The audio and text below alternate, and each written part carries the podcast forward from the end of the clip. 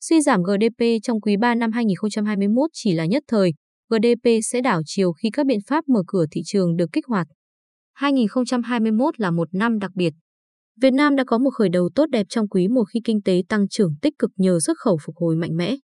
Tuy nhiên, biến chủng Delta đã biến mọi kế hoạch đảo lộn, nhiều tỉnh, thành trên cả nước phải áp dụng các biện pháp giãn cách. Hậu quả là nền kinh tế bị ảnh hưởng nghiêm trọng, đến nỗi chỉ số GDP của quý 3 ghi nhận mức thấp kỷ lục, mức giảm sâu nhất kể từ khi Việt Nam công bố số liệu GDP.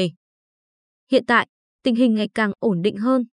Chỉ số PME phản ánh mức độ tự tin của các nhà sản xuất đã tăng lên 52,2 trong tháng 11, cho thấy điều kiện kinh doanh cải thiện tháng thứ hai liên tiếp sau thời kỳ giảm do đợt bùng dịch thứ tư khởi phát từ hồi tháng 4. Hoạt động kinh doanh đã nhộn nhịp trở lại trong vài tháng qua và tâm lý vững tin dần trở lại bất chấp vẫn còn nhiều trở ngại do lao động chưa quay lại nhà máy. Đơn hàng xuất khẩu mới cũng bắt đầu ổn định, các nhà sản xuất đang giải quyết lượng đơn hàng tồn động. Áp lực về giá cũng giảm nhẹ trong vài tháng qua nhờ giá nguyên liệu thô bắt đầu hạ nhiệt. Đáng chú ý, đầu tư nước ngoài vào Việt Nam là điểm sáng nổi bật của nền kinh tế khi trong 11 tháng năm 2021, vốn FDI đăng ký đạt 26,46 tỷ đô la Mỹ ở 18 lĩnh vực. Theo số liệu mới nhất của Tổng cục Hải quan, tổng kim ngạch xuất nhập khẩu của cả nước đạt 602 tỷ đô la Mỹ, giữ vững vị thế xuất siêu gần 1,5 tỷ đô la Mỹ. Với các con số lạc quan trên, liệu chúng ta sẽ trở lại mạnh mẽ với đà tăng trưởng bền vững?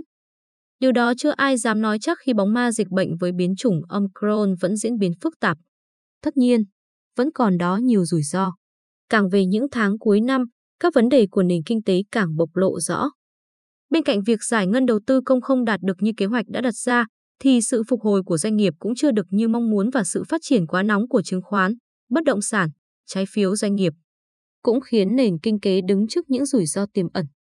Trong khi đó, nguy cơ đứt gãy chuỗi cung ứng cũng như nguồn cung lao động năm 2022 có thể trở lại với doanh nghiệp nếu nhà nước không có các biện pháp kịp thời để tiếp tục kiểm soát hiệu quả dịch bệnh, đặc biệt tại các tỉnh, thành phía Nam.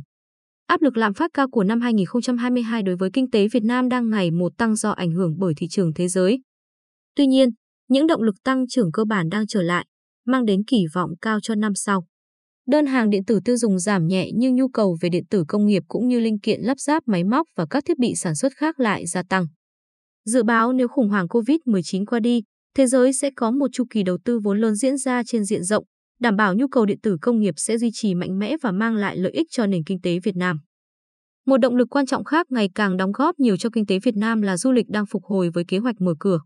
Nếu khả quan, Việt Nam sẽ lại tiếp tục đón dòng khách quốc tế từng lên đến 20 triệu lượt khách du lịch, đóng góp 33 tỷ đô la Mỹ vào GDP. Bên cạnh đó, chính phủ dự kiến tung ra gói hỗ trợ đặc biệt có quy mô lớn hơn gói hỗ trợ trước đó, đồng thời đi vào thực chất hỗ trợ khu vực sản xuất tiêu dùng mạnh mẽ hơn.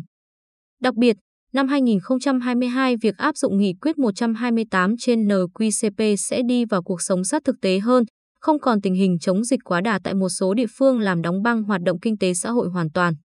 Thay vào đó là giải pháp linh hoạt, thích ứng, an toàn với dịch bệnh hỗ trợ cộng đồng doanh nghiệp sản xuất, kinh doanh hiệu quả. Với tình hình phục hồi như hiện nay, GDP quý 1 năm 2022 có thể tăng trưởng khoảng 6%, còn cả năm 2022 có thể đạt hơn 8% nhớ một số ngành năm 2022 sẽ phục hồi mạnh mẽ. Đặc biệt là các ngành dịch vụ như du lịch, hàng không, nhà hàng, khách sạn. Tiến sĩ Nguyễn Đức Độ, Phó Viện trưởng Viện Kinh tế, Tài chính, Học viện Tài chính, dự báo. Trong khi đó, Chính phủ dự kiến tốc độ tăng trưởng GDP năm 2022 đạt khoảng 6 đến 6,5%. Trong báo cáo mới nhất, Ngân hàng Học sinh bán công nhận định kinh tế Việt Nam có thể lấy lại nhịp tăng trưởng GDP ở mức 6,8% trong năm 2022 chủ yếu nhờ dòng vốn FDI mạnh mẽ trở lại, tập trung nhiều vào lĩnh vực sản xuất, từ đó thúc đẩy xuất khẩu cho Việt Nam. Đặc biệt, trong bối cảnh các hiệp định thương mại tự do Việt Nam ký trong vòng 2 năm qua đã bắt đầu mang lại trái ngọt. Năm nhâm dần 2022, Chúng ta có thể yên tâm phần nào vì linh vật năm sau là loài hổ vốn tự tin, bản lĩnh, dũng cảm và mạnh mẽ. Tất cả những phẩm chất này sẽ giúp chúng ta vượt qua mọi thách thức và trở lại lộ trình phục hồi thực sự, ông Tim Evan, Tổng Giám đốc Học sinh bán công Việt Nam, nhận định.